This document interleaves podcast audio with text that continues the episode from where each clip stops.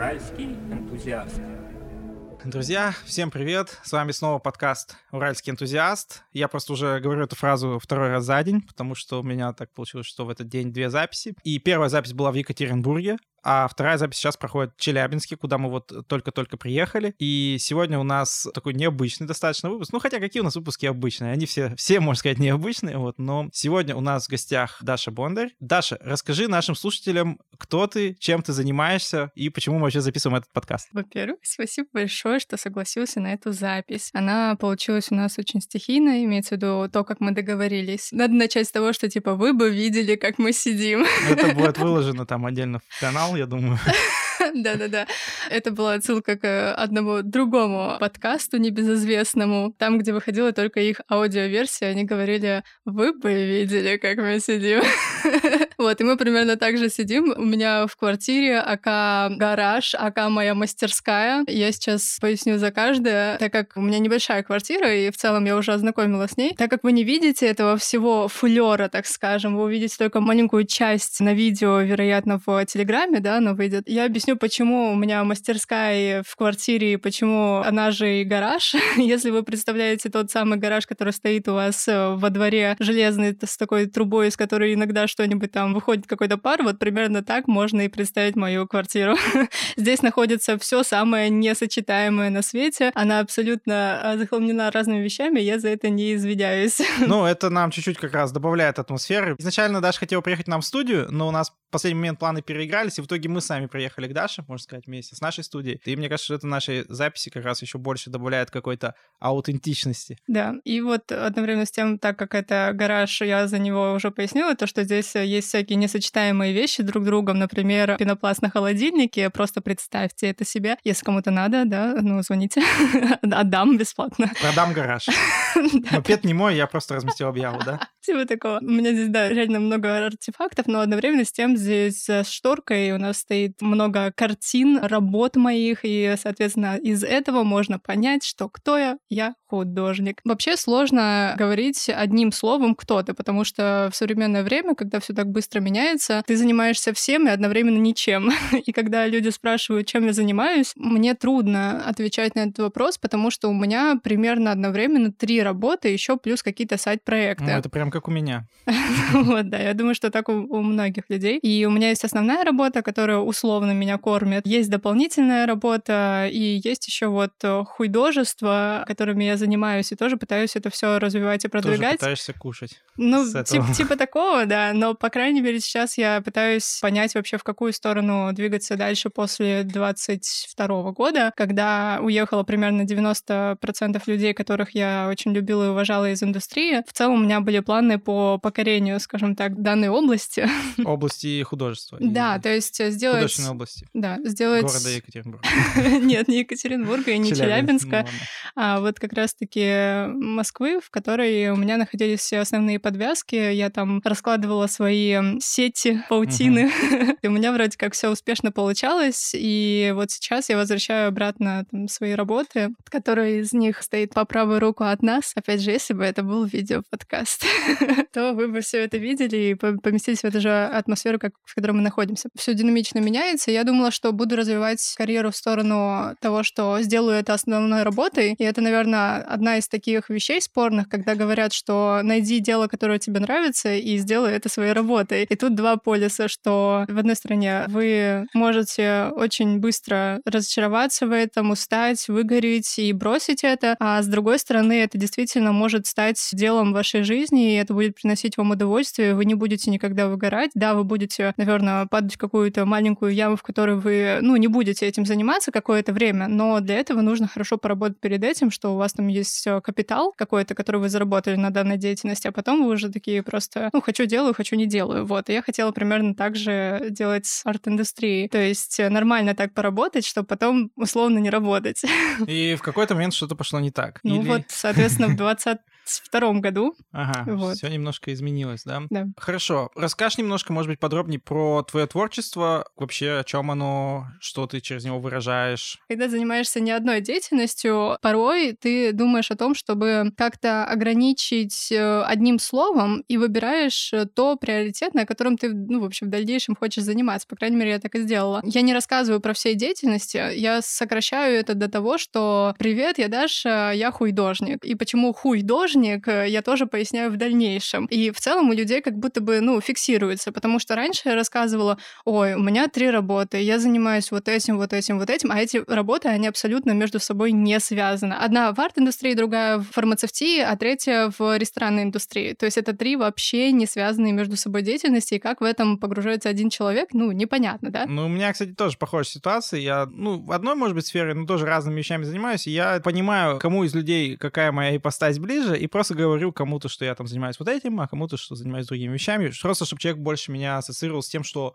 ему лично ближе. Ну, можно и так, но я раньше делала так, что перечисляла вот это все для того, чтобы как раз-таки быть невидимым. То есть, когда ты говоришь о многом, люди этого не запоминают. Мгм. И когда ты формулируешь свою деятельность не одним словом, то люди такие, ну, он чем-то занимается. Что-то мутит, что-то крутит. да, да. что-то делает, и как бы, ну и бог с ним. Ага.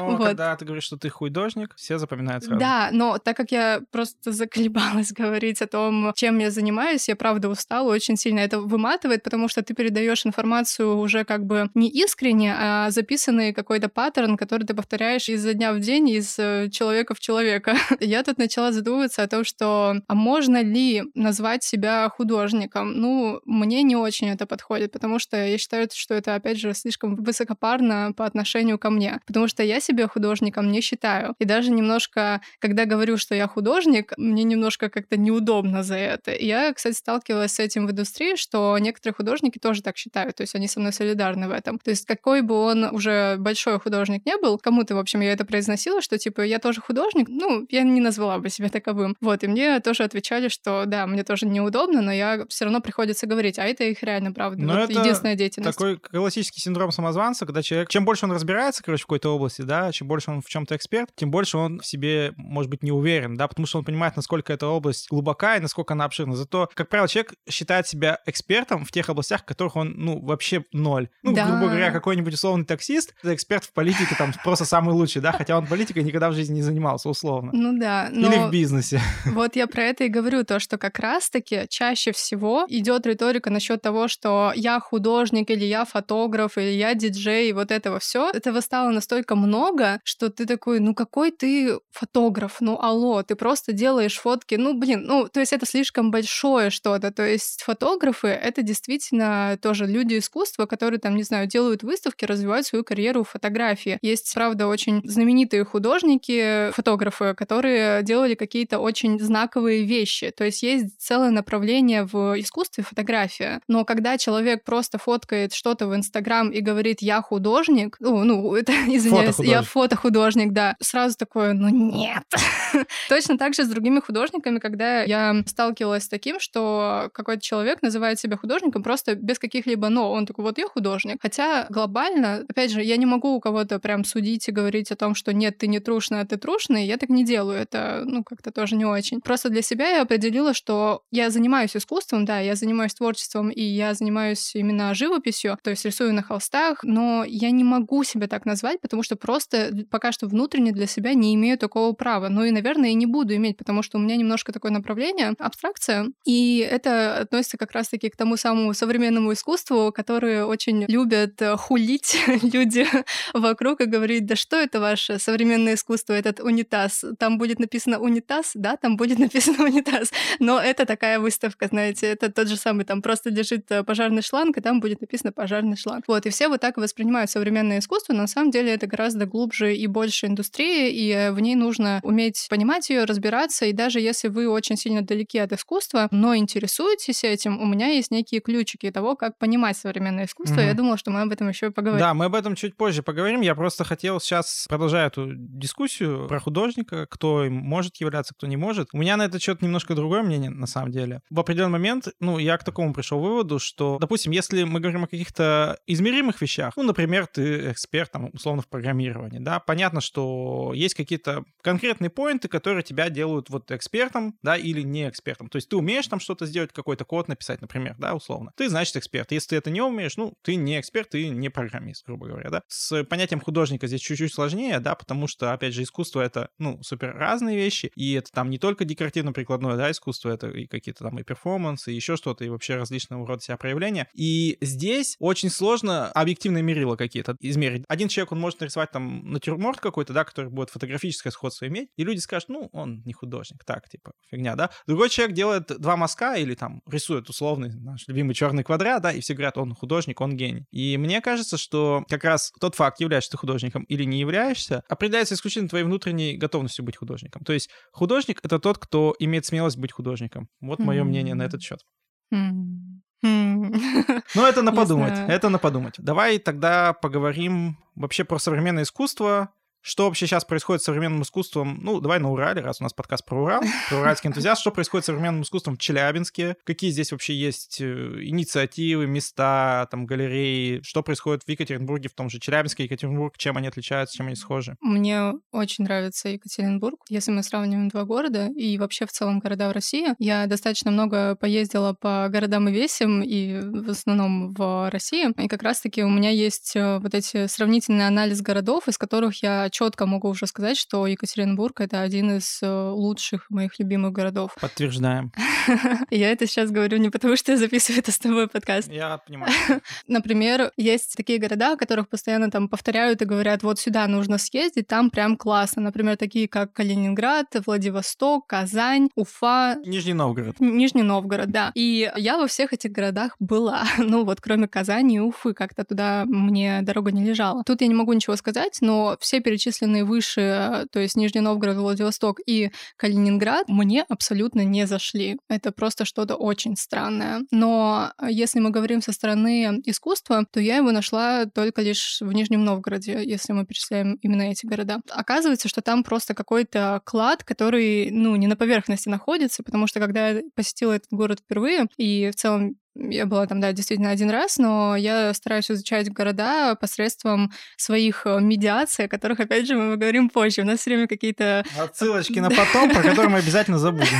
Да, возможно. Я уже это проходил. Не первый раз такое бывает, но ничего. Постараюсь э, со своей стороны не забыть про это. Нет, вот про это я точно не забуду, потому что это прям хороший такой поинт, про который надо поговорить и проговорить его, как изучать города, потому что это так же, как разговор про современное искусство. Есть ключи, которыми я могу с вами поделиться и которые, возможно, будут вам интересны, если вы, приезжая в новый город, абсолютно не знаете, куда сходить так, чтобы это не было супер туристическим местом и чтобы это не было супер банально. То есть те же самые главные площади, главные прогулочные улицы и какие-нибудь набережные. Это же ну, просто тлен глобально. Даже если там очень хорошо и красиво, ну, я не фанат такого. То есть там может быть, да, действительно очень хорошо, но, как правило, я избегаю такие места, и я хожу по всяким а, переулкам, закоулкам, гаражам тем же самым. Очень люблю это все. Вот, и там находятся просто бриллианты. И если вы любите такое же, изучать города посредством, например, стрит-арта или заведений и так далее, то это вот прям будет хорошей такой экскурсии по городам. Ну, в общем, чуть позже, да. Находила я в Нижнем Новгороде такие вещи, как, опять же, заведения локальные, но, как правило, там все централизовано. То есть я поняла так, что он не самый, не очень большой то есть он может быть по площади и большой, но, как, как известно, да, города, они больше централизуются, а все, что периферия, это такое, ну, куда просто доехать, пожить и уехать обратно в центр. Ну, то есть переспать там и уехать в центр. Как раз-таки Нижний Новгород э, мне изначально не открывался, я не понимала, что, как и почему, но потом я нашла просто такую ниточку от одного маленького закоулка, я туда просто я проходила мимо, я увидела, что там очень много стрит-арта. Это прям какая-то расщелина такая небольшая, там вот, правда, не очень много места, но потом ты проходишь дальше, дальше, дальше, и там очень много стрит-арта, там располагают свои рисунки и граффити, видимо, местные художники, и не только те, которые туда приезжают. Я увидела там и московских, и питерских ребят, которые там клеили свои наклейки или какие-то плакаты. И оттуда же я рядом нашла другие места. У них есть, в общем, такая um,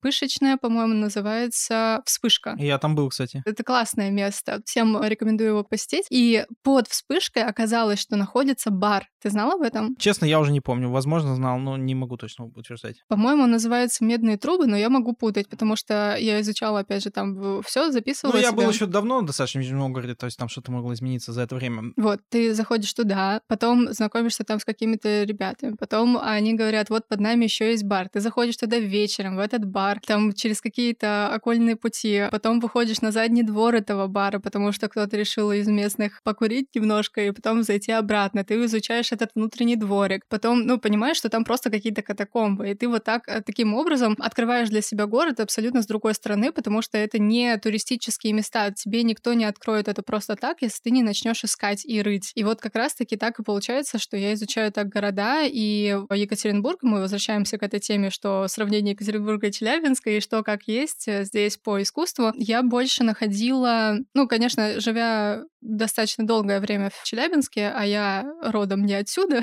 я родилась в Казахстане и жила там до 18 лет, и переехала в Челябинск в 16 году, и, собственно, уже там шестой, получается, седьмой год здесь нахожусь э, волей судеб.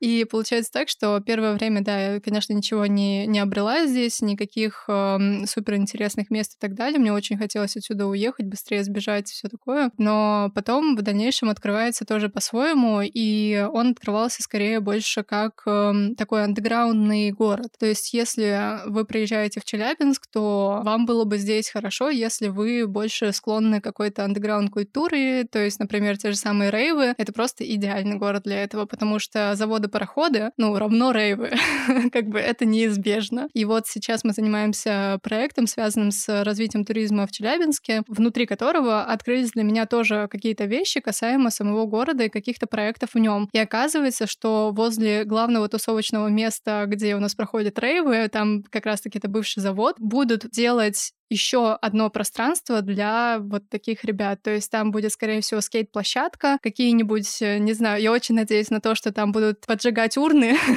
и ночью... Бочки с э, каким-то мусором, как американские Да-да-да. Потому что это находится под развязкой. То есть это пространство под развязкой, его планируют благоустраивать. Я очень надеюсь, что так и будет. Если так не будет, ну, как бы богом суде, опять же. вот, но это реально классная перспектива, потому что люди, которые приезжают сюда, я достаточно часто слышала как раз-таки в этом клубе, что мы приехали сюда, потому что мы слышали про этот клуб. Классно. Мы вообще из другого города, даже, ну, там, не то чтобы ближайшего к Челябинску, а там какая-нибудь э, Москва, Петербург приезжает сюда тусить как раз-таки на этих рейвах. Слушай, вот давай на этом чуть подробнее становимся. Вот вообще почему ты считаешь, что заводы равно рейвы, да, то есть в чем здесь связка? Ну, то есть я, в принципе, понимаю, в чем логика, да, но в России очень много индустриальных городов. Челябинск, конечно, один из таких достаточно крупных индустриальных городов, но, тем не менее, есть и другие города. И тот же Екатеринбург, он же тоже город-завод был когда-то давно. Вот. Но в Екатеринбурге, например, рейв-культура сейчас в очень упадочном, наверное, состоянии. Ну, в общем, плохо как-то а просто Екатеринбург не про рейвы, вот как раз-таки. Ну... Какой бы он город-завод не был, ну, в каком-то глобальном Хорошо, представлении. Да, почему в Челябинске тогда заводы и это рейвы? В чем здесь вообще связка? Ну, смотри, есть люди, которые... Сейчас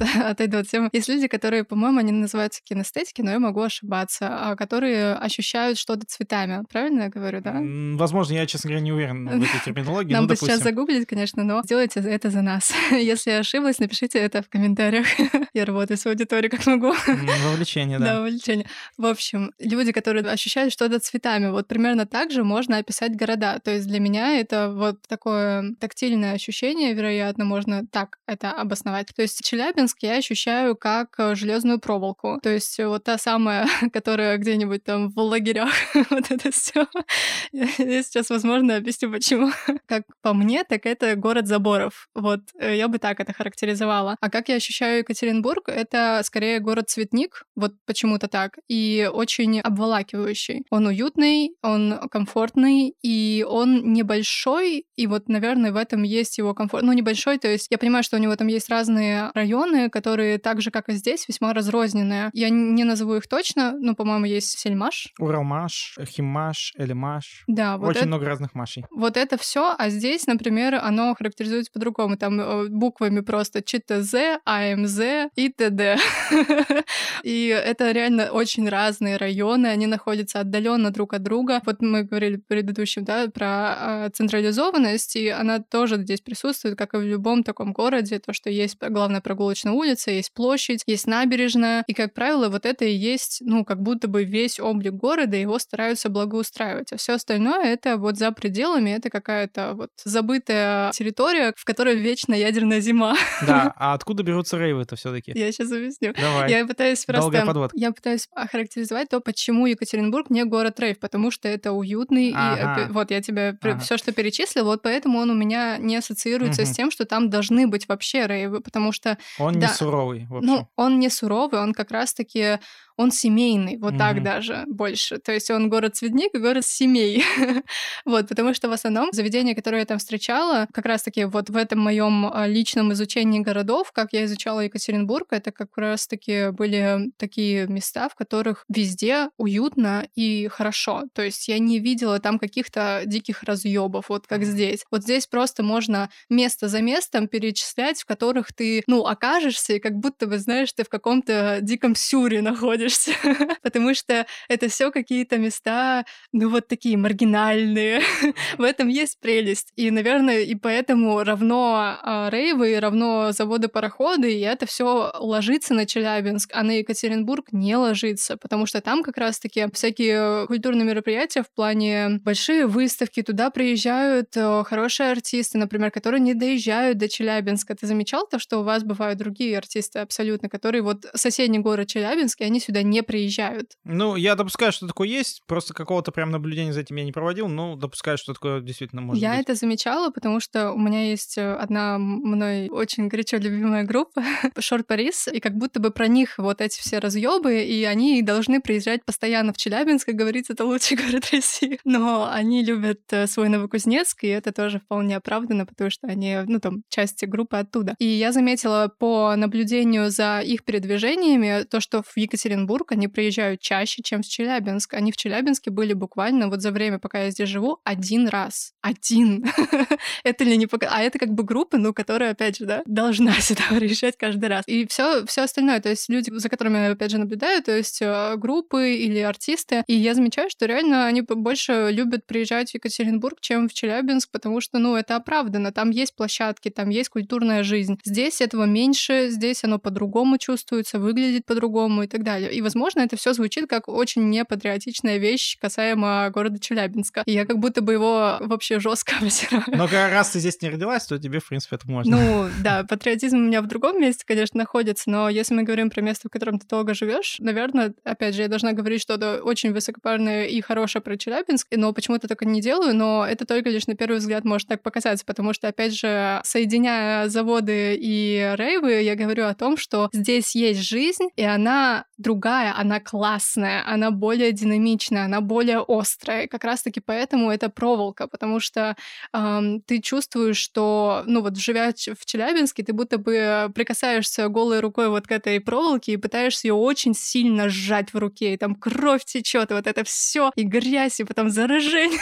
вот примерно так. Э, Все-таки в Челябинске, как ни крути, есть вот это индустриальная эстетика, и она намного ярче выражена, чем в Екатеринбурге, хотя она там тоже присутствует, но Екатеринбург как-то все-таки причесывают, что ли, последнее время, и это немножко не бросается в глаза. В Челябинск, вот особенно когда заезжаешь, и когда подъезжаешь, и видишь вот эти вот трубы, трубы, трубы на горизонте, из которых такой прямо черный дым валит, ты прям понимаешь примерно, куда ты попал. Но это же своя эстетика. Да, и это, это на самом деле это круто, то есть в этом есть стиль, я так скажу. Да, ну, наверное, это не очень круто там для экологии, там еще для чего-то, но в этом реально есть свой стиль. Вот поэтому, вот я тебе обосновала все таки почему Екатеринбург не равно Рейва. И я понял эту логику. Можно здесь на самом деле поспорить, конечно, но это мы далеко уйдем в нашем выпуске, да, все таки Мы здесь еще говорили про искусство и про наше художество. Давай вернемся, наверное, тогда к тебе и к твоим проектам. Поговорим про них? Давай, но мы очень сильно скачем. Ну, а что поделать? Э, я, наверное, все таки еще не договорила, почему а. про, про художника. А, давай, давай, я говорила в контексте того, что я не ощущаю себя художником как таковой, то есть я не могу себя так называть. И по этой причине, собственно, я и говорю, что я художник, потому что это больше сбивает спесь с тебя, то есть ты уже сразу с начала разговора с человеком сразу сбиваешь этот налет, то, что он считает э, тебя художником в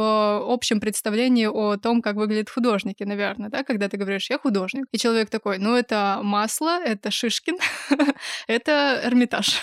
Примерно так. Такие ну, теги. Не факт. Ну, это не факт, да, но глобально, если мы говорим вот, вот прям про общий облик художника, это вот э, все самое стереотипное. То есть это человек, стоящий у Мольберти, э, у Мольберта, извиняюсь, с усиками и такой шапочкой Да, на шапочка бок. обязательно должна быть такая. И еще палитра, и такая кисточка с очень длинной-длинной ручкой, чтобы так мазки аккуратно Именно так это выглядит, это так и происходит. Но индустрия настолько настолько большая и настолько разнообразная, и люди, которые в это не погружаются, им надо сразу дать понять о том, что ты не то, что, возможно, у них в головах, даже самому прогрессивному человеку. И я сразу же просто даю такой флер несерьезности к делу. То есть я не говорю, что я могу вам забахать картину вообще в легкую. Я не буду этого делать. Ну, более того, я не делаю работы на заказ. Вот это уже про мою уже деятельность. деятельность. Да, хорошо. да, и я делаю работы, например, э, промышленными красками, то есть я покупаю, вот, ну, Леруа Мерлен, который остался единственный, спасибо, что ты есть, и Касторама, это уже для локальных. Это просто буквально мой родной дом, и это места, в, которые, в которых я бываю больше и чаще, чем где-либо еще, потому что именно там я закупаю материалы для своих работ, то есть там, начиная от натяжки холста, то есть э, это когда ты делаешь подрамник, потом натягиваешь туда холст, прикрепляешь его какими-нибудь... Промышленный степ степлер. Ну да, промышленный степлер. Вот, например, вот так закрепляется холст. Дальше там берутся для него вот эти там балки, склянки и все вот это, и ты все это тараканишь себе куда-то в мастерскую. Опять же, я тараканю это себе домой, и здесь это все ваяю. Вот, либо где-нибудь там заказываю и так далее, но это, сути дела, не меняет, что в любом случае ты посещаешь какие-то нехудожественные, в первую очередь, э, места. И я знаю таких художников немало, которые закупаются где-то не в художественных магазинах. Ну, максимум-то можно купить какие-нибудь мелкие кисти. А вот э, глобально у меня все со строительных магазинов. Даже кисти у меня со строительных магазинов. То есть мне нужна широкая кисть для какой-нибудь большой работы. Там я все беру. И, например, валики, которыми стены красят, тоже я это, ну, я все это применяю в, в этих работах. У меня практически нету ни одного штриха, который я сделала какой-нибудь краской, которую можно купить в магазине. Но это мой стиль работы. Кто-то это делает по-другому. Ну, смотри, у меня есть такой вопрос. Не так часто я общаюсь с художниками, прям в формате какого-то обсуждения их деятельности, да, хотя есть конечно, какие-то знакомые, но обычно общение идет добром. Поэтому я спрошу такой вопрос, может быть, он немножко глупый, наверное. Вот ты рисуешь работы, что ты с ними делаешь вообще? То есть вот ты нарисовал одну работу, потом вторую,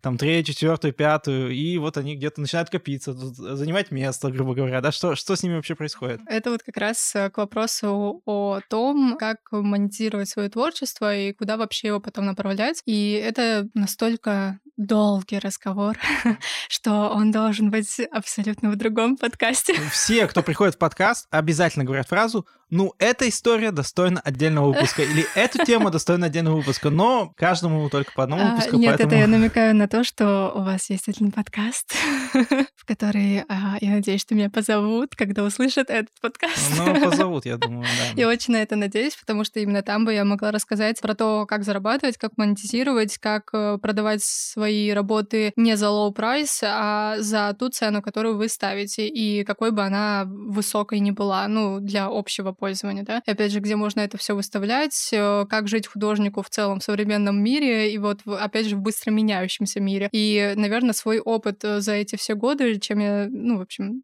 всем, чем я занимаюсь, потому что это действительно большая тема того, как построить э, карьеру в арт-индустрии. То есть вот представим нулевой вектор. Ты абсолютно нулевой человек в плане искусства. А, ну, я хотела сказать художество, но... А, Вовремя говоришь, ладно, хорошо.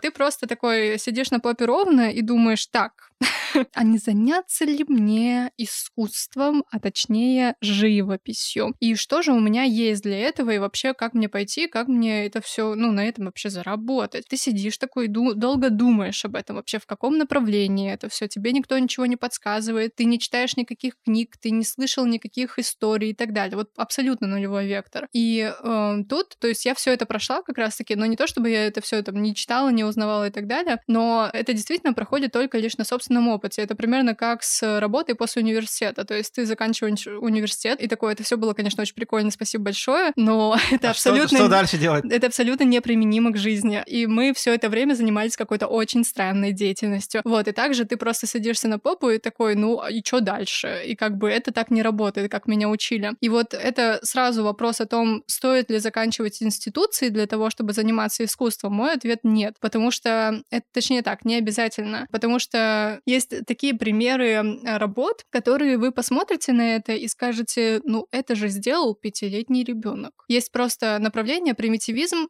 и еже с ними, ну, то есть вот э, близкий к этой области. То есть это рисунок буквально детский, но его сделал взрослый ребенок, и данная работа продается за какие-нибудь тысячи долларов. И у людей правильно возникает вопрос, а как бы, а за что? Три пятьсот и две пятьсот, есть разница? вот этот э, мем известный. Тут люди просто отвечают, потому что этот человек, он сложил свою карьеру, и он сложил карьеру на том, что это его стиль. Он построил э, свою карьеру, следовательно, он уже может может э, заколачивать большие деньги за это, и будь это хоть, не знаю, огромный холст 2 на 3 метра, а посередине точка, это продастся за такую-то сумму, потому что на это есть спрос, потому что человек сделал себе имя, условно. Или внутри индустрии он известен хоть чем-то. И это его стилистика, он делает настолько минимальные работы, что на них вообще ничего нет. Это степ над всей индустрией в целом, и это метаирония внутри этого художника. И вот у каждого художника есть свой персональный стиль. И как раз-таки это первое, с чего стоит начать. Перед этим я говорила о том, что найди дело, которое тебе нравится, сделай это своей работой. И в этом случае, если вы в итоге выгораете, то это на самом деле было, ну, не то дело, которое вам так, правда, уж нравилось. И вот как раз-таки я первое, что сделала, я задумалась о том, а что мне действительно приносит удовольствие, чем бы я могла заниматься очень долгое время. И вот сидя на попе ровно, я решила, что это, скорее всего, будет э, живопись, в целом изобразительное искусство, потому что я этим занималась с детства. Я просто проанализировала то, чем я занималась с детства. Ну, то есть это элементарно. Ты, если этим занимался, тебе это нравилось, потом в какой-то момент ты перестал почему-то и начинаешь вот так анализировать. Это самокопание, это самоаналитика и погружение в себя, и вот благодаря этому ты приходишь как раз-таки наконец-таки к мысли мысли о том, что же тебе на самом деле нравилось все это время, и делаешь это своей деятельностью. И вот у меня это как раз-таки искусство, я этим занималась э, с детства, но я занималась этим непрофессионально, потом я продолжила это делать в школе, и вот там, собственно, у меня мой персональный стиль и выработался. Это очень тоже странно, потому что я, точнее, пришла к тому, что это и будет моим персональным стилем. То есть вот этот вопрос первый, который ты себе задаешь, а какой будет у меня стиль, а в каком направлении мне работать? А от этого как бы дальше идет, какими материалами, на чем, чем и так далее. Потому что вариаций настолько много, там начиная, опять же, от деревянных изваяний, стен и так далее, заканчивая просто листочками А4 из принтера взятых, ну и так далее. То есть, или, например, какой-нибудь патчворк работой. И это реально может стать твоим стилем, но только нужно нарабатывать его очень долгое время. Ты просто большую часть времени просто нарабатываешь это. То есть ты сидишь и не зарабатываешь на этом, и даже никуда не выходишь ни на какие выставки, выставки. Ну, ты ничем не занимаешься, помимо того, что просто отрабатываешь стиль. И если в итоге вы определяетесь со своим стилем, вы его отработали, у вас уже есть там плюс-минус 10 в среднем, да, 10 хороших работ, вообще любых. То есть, ну, опять же, будь то она на холсте или на листе или еще на чем-то, вы уже обращаетесь дальше к каким-то другим вещам, таким как, например, где я это могу показать и как, каким образом. И хорошо, если вы очень болтливый человек, такой как я, у которого язык, э, как говорится, доведет каждого, кто его слушает. В общем, я просто ходила в различные заведения, вот как раз-таки это связано и с предыдущей темой, то, что я изучаю города, посещаю их, достаточно много путешествую и знакомлюсь с людьми из индустрии общепита, ресторанной индустрии, кофейной индустрии. В общем, так как я по образованию как раз-таки заканчивала ресторанный гостиничный бизнес, у меня очень плотно связано изучение городов, путешествия, рестораны и гостиницы с тем, что я занимаюсь искусством, потому что это между собой очень хорошо перемежающиеся вещи. Тем самым, что люди, которые открывают заведения, это надо понимать еще в какие места это надо нести. Ты просто с ними знакомишься в непринужденной обстановке, дружишь, общаешься, ходишь в их заведения, а потом в итоге у тебя там накапливается какое-то количество работы, и ты такой, а знаете что? А вот у меня вот есть такая-то картинка, а не хотите ее себе повесить сюда? Вот. И э, там уже дальше, ну, соглашаются либо нет. И так вот распространяешь свои работы где-то по заведениям, и это абсолютно не чурается индустрии. То есть, если ты выставляешься в заведении, и, например, там даже твоя первая персональная выставка находится не в галерее и не представлена кем-то, а только тобой и этим заведением, то это вообще отличный показатель. Ты большой молодец, что так хорошо поработал. Про персональный стиль мой, почему смешно, что он выработался в школе, это как раз-таки еще связано вот с хуйдожеством, как раз-таки то, что я как бы сразу говорю о, о несерьезной деятельности, и также я называю свой стиль, я его называю каля-баля, как бы тоже сразу говоря о том, что это все несерьезно. Ребят, я не большой художник, и если вам нравятся мои работы, это классно, если не нравится, я вообще не претендую на то, что я хоть что-то имею какое-то право находиться в этой индустрии. То есть у меня действительно хорошие работы, я могу их оценить, да, и это может еще кто-то сделать. Но это вот как раз э, к вопросу о том, что... Ну, если тебе не нравится, это как бы твое дело. Если нравится, то welcome. Это к вопросу об оценке, вот этой вот оценки творчества, то, что ты перед этим еще перечислял, что такой, типа, вот Малевич Квадрат — это действительно художник, да, люди оценивают так, они такие, вот, да. А вот, э, вот это то, что сделал пятилетний ребенок типа, а на самом деле 35-летний ребенок, а это вот уже не искусство совершенно. Вот эта масса людей, которые ходят по галереям, они как бы пытаются, они такие смотрят, но у них оценка творчества еще, она не на таком уровне находится, чтобы как раз-таки понять, что вот это, как говорят, мазня, это тоже искусство, это офигенная работа, и она может продаваться за такие деньги. И как раз-таки я стараюсь продвигать вот эту историю с тем, что если у вас есть дети, то не выбрасывайте, пожалуйста, их детские рисунки, потому что это вообще кладезь. Это то, к чему нужно обращаться, если вы вдруг занимаетесь творчеством в глобальном смысле, потому что детские рисунки — это самое, что ни на есть, то, что люди теряют, когда чуть становятся взрослее. Чистое сознание. Да, чистое сознание, в котором не присутствуют рамки, и как раз-таки в искусстве тоже говорят, что, типа, есть правила и нет правил одновременно с тем, и это правда так, потому что ты делаешь работу, отдаешь ее куда-нибудь на оценку паре своих злодеев-консультантов, а у меня такие тоже имеются. В общем, для того, чтобы тебе трезво оценивать свое искусство, свое творчество, тебе нужно иметь э, пару человек, которые тебе очень беспристрастно и правдиво скажут насчет твоей работы, но еще при этом экспертно. То есть нужно просто найти таких людей, которым ты доверяешь. У меня есть пара людей, которым я скидываю работы и говорю, ну, то есть э, на оценку условно.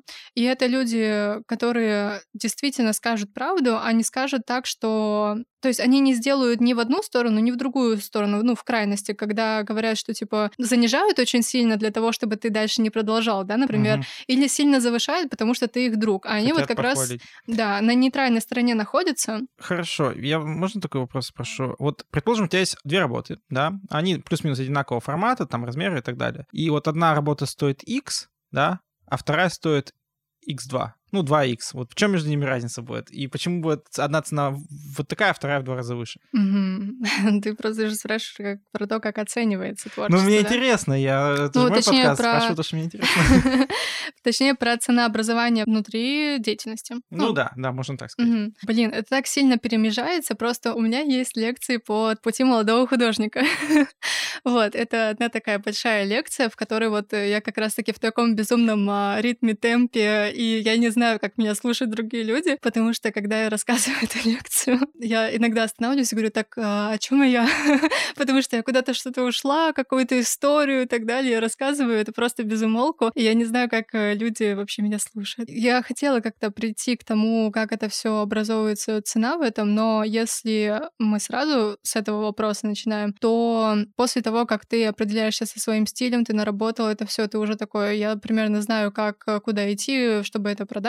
Идет такая штука, что следующий вопрос, который после персонального стиля ты себе задаешь, какой же у меня персональный стиль, а потом ты задаешь вопрос, а сколько стоит моя минута? Ты оцениваешь свое время, и от этого идет дальше ценообразование. Сейчас я примерно перечислю. То есть э, ты такой, моя минута жизни вообще в целом и работы стоит вот столько-то, мой час столько-то, мой день вот столько-то. От того, когда ты определился примерно, сколько может стоить твое время персональное, ты уже докидываешь туда такие э, уже, ну, не самые абстрактные вещи, такие как, например, материалы и, как бы это ни было странно, коммунальные услуги. И ты вот это все закладываешь туда, подсчитываешь и примерно можешь знать, сколько старт твоей работы стоит, потому что это не вся сумма. Окончательная сумма — это когда ты ну, делаешь работу, тут же еще не только материалы, но еще какого она размера и примерно какой она там, ну, сложности условно Есть такое, что чем больше холст, тем работа дороже.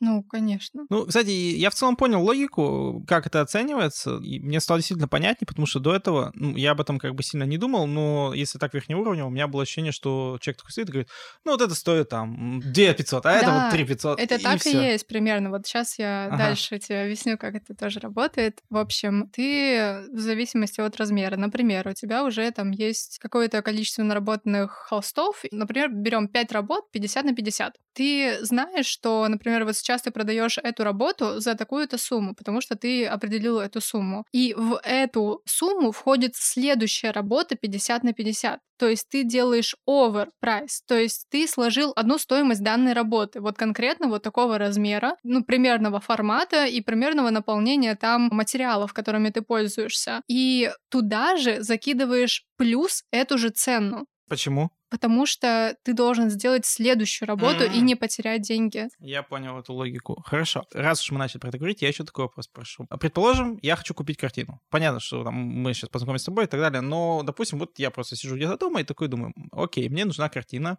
и я человек не из каких-то арт-кругов, там арт-тусовки, ну, я знаю, какие там галереи и так далее, и понятно, что я тоже не супер какой-то богач, то есть, ну, в принципе, там плюс-минус в обычном каком-то диапазоне людей, которые живут в России, существует. А что мне делать? Ну, тут много путей, опять же. Тут целый лабиринт. Точнее так, налево пойдешь, э, счастье найдешь, направо пойдешь, беду найдешь. Но, в общем, здесь есть такие штуки, что, например, никто просто так не сидит и не думает, я хочу купить картину. Это начнем с этого, да? А как возникает это желание Вот я думаю, например, это не шутки. Я хочу тебе как раз сказать про людей, которые занимаются условным коллекционированием, таким мини-коллекционированием. То есть даже я являюсь художником, у меня есть работы других художников, либо их проявления где-то еще. То есть, например, э, какой-то художник, который мне нравится, сделал иллюстрацию для книги, и я покупаю книгу только из-за его иллюстрации. У меня таких книг уже три. вот, или из-за его участия там и так далее. И то есть, например, человек сделал просто обложку для этой книги, я ее покупаю, потому что это, ну, часть его работы, потому что это буквально его картина, перенесенная на эту обложку. И то есть вот так я примерно коллекционирую какие-то очень памятные мне вещи. Это могут быть как какие-то небольшие работы на листе, даже меньше А4. И все это можно найти. Также открытки, кстати, есть с художниками, которые представлены, ну, современными художниками, если мы не говорим про какие-нибудь, опять же, музейные штуки, когда ты приходишь в музей, и там просто тысяча одна открытка с Айвазовским, например. Не думаю, что ты прям фанат Айвазовского, но если это так, то ты покупаешь эту открытку, а если это не так, то ты приходишь в какой-нибудь славный Синара-центр, мы сейчас промоутим их. Э, Синара — прекрасная галерея, да, это не музей, это арт-пространство, в которой можно выставляться свободным художником, точнее, э, современным художником, помимо того, что к ним, к ним же приезжают различные выставки. То есть, например, у них была, по-моему, выставка Пикассо, которая много было где, в каких городах, и вот, э, собственно, у них там, там выставляются, но в какое-то другое время можно прийти и сказать, «Э, добрейшего полудня, добрый вечер, я такой-то, такой-то, я бы хотел у вас продаваться или там у вас выставляться. И у них есть сайт, например, на который ты заходишь, на сайт галереи, и листаешь их каталог, и у них там художники, которых они берут себе под э, патронаж и продвигают и так далее, но просто ты можешь купить либо с сайта, либо иногда происходят какие-нибудь маркеты, например, там новогодний маркет, маркет Пасхи Ну и там такие цены, что это реально купить какому-то плюс-минус обычному человеку, потому что у меня был такой стереотип, что там продается что-то супер дорогое, которое стоит какие-то миллионы денег, которых, конечно, ну нет готовности тратить и вообще в принципе нет. Да, то есть э, ты можешь найти либо на сайтах галерей, любых галерей абсолютно, у которых есть сайты, либо на каких-то мини-маркетах, посвященных какому-нибудь там празднику так далее. Там представлены разные молодые художники, которые либо локальные, либо там откуда-то, но они тоже с ними подписали контракт. И там просто есть очень разный э, ценовой диапазон. То есть ты точно можешь найти что-то под себя. То есть, например, есть одна художница из Екатеринбурга, которую я себе открыла на таком маркете, и она делает работы на листочках, помимо того, что на холстах. Вот на этом маркете очень много представленных художников, ты просто заходишь в пространство, и там э, корнер с тем-то, корнер с тем-то и так далее, и там просто можно на стенах висеть вот их работы, и ты такой, а вот это сколько стоит, а это сколько стоит. И ты понимаешь, что, ну, определенно листочки будут стоить дешевле, но это уже какой-то вклад художника, это, ну, покупка достаточно такая важная. вот. Давай тогда очень коротко, раз уж у нас подкаст «Уральский энтузиаст», может быть, назовем, какие это могут быть галереи в Екатеринбурге и в Челябинске. Ну вот мы Синару центр назвали, что еще? Ну вот я для себя только Синар, по-моему, ага, открыла а в Екатеринбурге. Но именно я говорю про доступность э, того, чтобы выставляться как э, частному лицу, а не как какой-то компании, которая приезжает и говорит, давайте сделаем у вас выставку, например. Я именно из доступных, по-моему, открыла Синару. Это просто на вскидку все, что я могу вспомнить, на самом деле. Но я уверена, что там больше есть. По-моему, еще пространство, я не знаю, как оно называется, которое находится напротив Espresso Season. Э, там есть парк, в котором находится такое историческое здание, по-моему, зеленого цвета. Понимаешь, о чем я говорю? Да, я понял. И там тоже были выставки, и, кстати, были свободные выставки молодых художников. Там было, по-моему, в три этажа, и вот да, как да, раз-таки да, на третьем этаже были работы детей, и вот это для меня тоже было прям супер, потому что я пофоткала себе ребят, которые там от 5 до 13 лет, это просто какая-то невероятная штука. Я себе все запечатлила, и как раз-таки показываю это в лекции, когда привожу пример, что дети делают вообще годноту. Хорошо. А тогда такой вопрос. Вот ты упоминал, что можно вешать картины в заведениях, да, и твои картины в том числе висят в заведениях сейчас, да? В каких, кстати, они заведениях висят? Ну вот, ты сейчас Минутка снова... ты сейчас снова ставишь меня в это положение, что нужно вспоминать название, у меня прям очень плохо с этим. Ну, давай так, э, может быть, в каких городах? В Москве и Петербурге они выставляются в основном, поэтому, как бы, я тебе сказала, что я собиралась туда полностью переезжать, в Москву, и перевозила туда потихоньку свои работы. То есть я там выкладывала вот эту свою грибную сеть, и как бы все работало, все было классно. Я туда уже перевозила какое-то количество работ в разные заведения, и вдруг все схлопывается, и я возвращаю обратно эти работы, поэтому это немножко такая грустная история, поэтому я не могу уже говорить, в каких я заведениях выставляюсь, потому что, по сути, я уже не выставляюсь, я сейчас э, думаю о других городах, чтобы переезжать как раз-таки туда и все туда перевозить. Вот. В Екатеринбурге нет твоих работ? В Екатеринбурге нет, но я в последний приезд туда как раз-таки в прекрасном эспрессо Season. Минутка промо для Димы. Да, Дима, привет. Его замечательной кофейни «Эспрессо которую мы очень-очень сильно любим. Они развиваются вообще в хорошем направлении идут. Потому что, начиная с такой маленькой уютной кофейни, сейчас уже выглядят очень-очень классно и серьезно, скажем так. Ну, то есть до этого они тоже серьезно выглядели внутри индустрии. Вот, но сейчас прям вообще супер. С вот с этим, со снятием стены, так сказать, и этих поверхностей, там прям стало все такое тоже гаражное, как я люблю. вот, и я в последний приезд, как раз заходя туда, посещая э, города, в которых я уже была, я чаще всего стараюсь посещать те же самые места, которые я уже посещала до этого, которые я очень горячо люблю, и для себя не открываю каких-то супер новых мест. Оказалось, что, кстати, от заведения «Горожане» открылось какое-то пространство, не так вроде бы давно, месяца три, да? Не знаю, я сам немножко выпадал из повестки Екатеринбурга. Может быть, ты говоришь про кварту? Или... У них какой-то вроде стритфуд или что-то такое. Улочное. Да, возможно.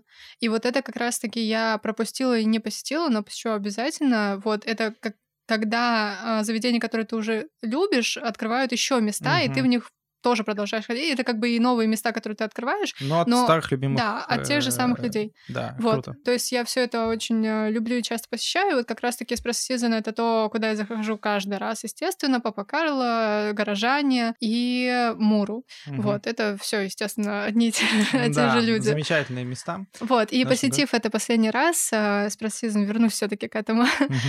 то, что я заметила, что они повесили работы местных художников, видимо, ну, то есть я не знаю местных, не местных, но там было э, какое-то количество картин, по-моему, вот две точно на одной стене были, на другой я не помню. И я поняла, что, видимо, они теперь открылись и для того, чтобы принимать сюда работы художников. Uh-huh. Но это тоже нужно узнать, потому что как раз-таки с той поездки я не писала, не узнавала. Может быть, это закрытая история, то есть они повесили тех, кто будет там висеть постоянно, э, или это какая-то опять же, та самая история, когда э, сменяются сезонно какие-то художники, вешаются другие, в общем. Я не могу не вкинуть эту удочку. Э, может быть, можно в нашей студии что-то повесить? Ну, мы можем это обсудить. Хорошо. Ну, давай поговорим про города, как раз-таки. Мы поговорили про искусство, и уже я достаточно много рассказала то, что могла бы рассказать где-то другом, э, про искусство в подкасте, вот. Э, но это были прям реально очень ценная информация, которую я выдала насчет как раз-таки ценообразования. Это одно из основополагающих, потому что, ну, чаще всего это и задают этот вопрос, то есть, а как вообще а где, от чего, а как мне, ну, точнее так, задавая вопрос о том, как э, заработать, естественно, следом идет вопрос, а как мне оценить свою работу, то есть, ну, она буквально ничего не стоит. То есть я вот с этим сталкивалась, с какой-то такой безнадежностью в глазах молодых художников, которые говорили о том, что, ну, а если я работаю, ну, там, метр на метр за пять тысяч, ее кто-нибудь вообще купит? я говорила, ну, это абсурд какой-то, потому что она должна стоить 55. Вот, и просто, ну, оценивайте себя лучше и повышайте свою самооценку в целом по жизни, работайте с собой внутренне, психологически и так далее, и тогда вы будете и расти в как раз-таки в данной деятельности, потому что это очень напрямую связано с психологией и с психикой лично человека, потому что как раз-таки еще и сами работы, когда ты делаешь какую-то работу, есть такая штука, что ты не можешь не чувствовать что-то от э, какой-то картины. То есть, окей, если ты там прошел какой-нибудь э, классический зал, и ты ничего не почувствовал, чувствовал. А потом ты заходишь, например, в супрематизм, и такой, господи, супрематизм меня просто снес с ног, и чувствуешь что-то, да? Бывает такое, что когда ты подходишь к работе, ты такой, я ну, что-то чувствую. Да, конечно. Вот это и есть, кстати, главная оценка, это еще один из ключей. Главная оценка творчества. Если вы не понимаете и не хотите понимать, вы можете просто эм, следовать э, таким вещам простым, как чувствую, не чувствую, нравится, не нравится. Вот и все. Это вся оценка творчества глобально, если мы не углубляемся куда-то. То есть вы подходите к картине и говорите, ну, никак, вообще ничего, ничего не чувствую. А потом вот внезапно вас какая-то просто сносит с ног, и вы такие, ну вот да, это то самое. Ну, я думаю, что мы сегодня много ценной информации раскрыли для наших слушателей, а я уверен, что среди них есть много творческих людей, которые занимаются разным творчеством, и в том числе думают о том, как его монетизировать. Вот, поэтому я уверен, что эта информация будет для вас полезной про города я хотела поговорить, да, о том, что города. как изучать города. Вот, например, а, человек приезжает в абсолютно незнакомый себе город. Я бываю в таких ситуациях, э, как раз-таки думала, а как мне так ходить, чтобы было не очень туристически и не так скучно, как, э, ну, в общем, глобально вот эти все там походы по музеям и так далее. Ну, то есть как можно изучать города. И как раз-таки много путешествую, я выявила для себя такую формулу. То есть я заранее стараюсь, ну, просто я человек продуман, и как бы я это делаю заранее, заранее, а некоторые люди бывают такие, что делают что-то просто уже на месте, но это тоже работает. Гуглите, например, вот самое элементарное, это какая-нибудь там кофейня, но не туристическая, опять же, кофейня, а с трушным кофе. Как она? Specialty кофейня. Да, да, да, да. да, это точка входа, я тоже знаю этот лайфхак. Да, да. вот, видишь, а, но это, опять же, не для всех известно, и, ну... Не во всех городах есть specialty кофейни, кстати. Вот это неправда, мне кажется, потому ну... что точно одна какая-нибудь найдется. Э, ну, в каждом городе есть одна какая-то самая нормальная кофейня, но не всегда она, конечно, спешлти, ну, если так уж совсем в терминологию ударяться. Ну, в крупных городах-миллионниках, я думаю, что какая-то спешлти есть все равно равно. Ну, в общем, вы находите какой-нибудь... какой-то спешлти. Спешлти что-то. В общем, находите такую кофейню спешлти. И, естественно, от нее и ответвляются и э, всякие интересные люди, которые туда ходят, и вы можете с ними познакомиться, и наверняка какие-нибудь э, владельцы других э, заведений и так далее. Вот это все огромная подвязка, потому что, как правило, это все очень тесно связано между собой. И в итоге вы, приходя там в одно место, либо находя его в богоспасаемом Инстаграме или Гугле, вот, переходите дальше по ссылкам, там есть такая кнопочка, где можно увидеть другие заведения, связанные с этим, просто по рекомендациям, скажем так, либо в отметках, либо еще как-то. В общем, это просто начинается серчинг, и ты находишь других людей, которые отмечают другие заведения, а это тоже какие-нибудь спешлти заведения. Там, по-моему, ну, можно найти еще какой-нибудь там бар, ресторан, еще что-то. И от этого просто раскладывается целая сеть э, мест, в которые можно сходить. Вы это себе куда-то в заметочки кидаете, ходите в одно место, потом в другое. И таким образом вот эти точки просто заведений на карте, они уже вас знакомят с городом. То есть помимо того, с что... реальной какой-то жизнью города, как живут именно горожане, какая-то городская тусовка, да. а не то, что написано в путеводителе.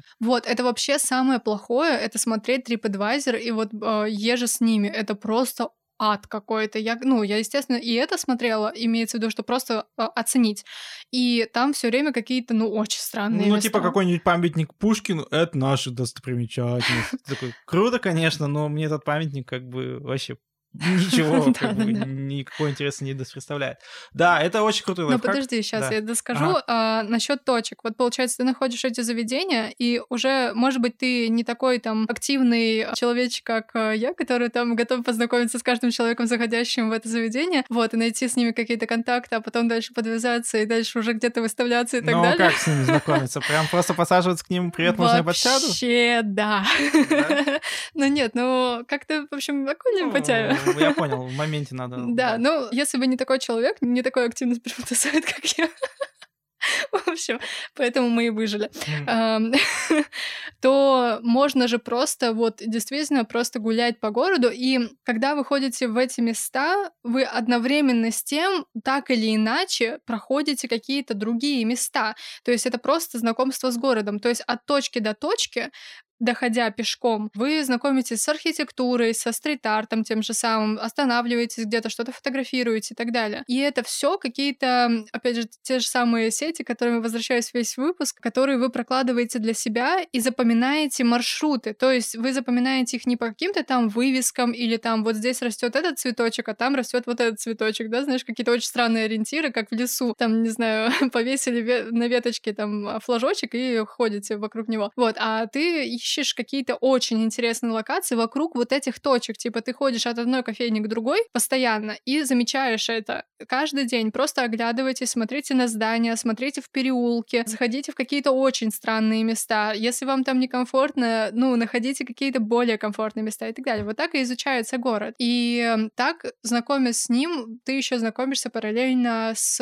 искусством, которое творится внутри. То есть, например, не так давно я была в Ереване, и я там, ну, опять же, абсолютно незнакомый мне город, э, впервые там была, и я заметила паттерн то есть я хожу по городу, и я вижу нарисованные лица. И я понимаю, что, ну, естественно, это один и тот же художник. Там вроде бы не было на каких-то рисунках э, подписи. И я вижу его абсолютно везде. Его трудно не заметить. Он делает очень классно, он делает в своем стиле. И в итоге каким-то образом я знакомлюсь с одним художником, который живет в Ереване, ну, уже достаточно долгое время. И я спрашиваю, а ты знаешь этого чувака? Он говорит, да, знаю. Он дает на него ссылку, я перехожу по ссылке, естественно, в Инстаграм, смотрю на его работы и так далее, и вот я уже знакома с этим чуваком это же так круто. я вот, ну, точнее, я знакома уже с двумя художниками из Еревана. На самом деле там уже гораздо больше сеть мы разложены в ту сторону. Это круто. Ты, кстати, знаешь, что у этого есть название вот у такого стиля перемещения по городу? Знаешь, как это называется? называется дрейф.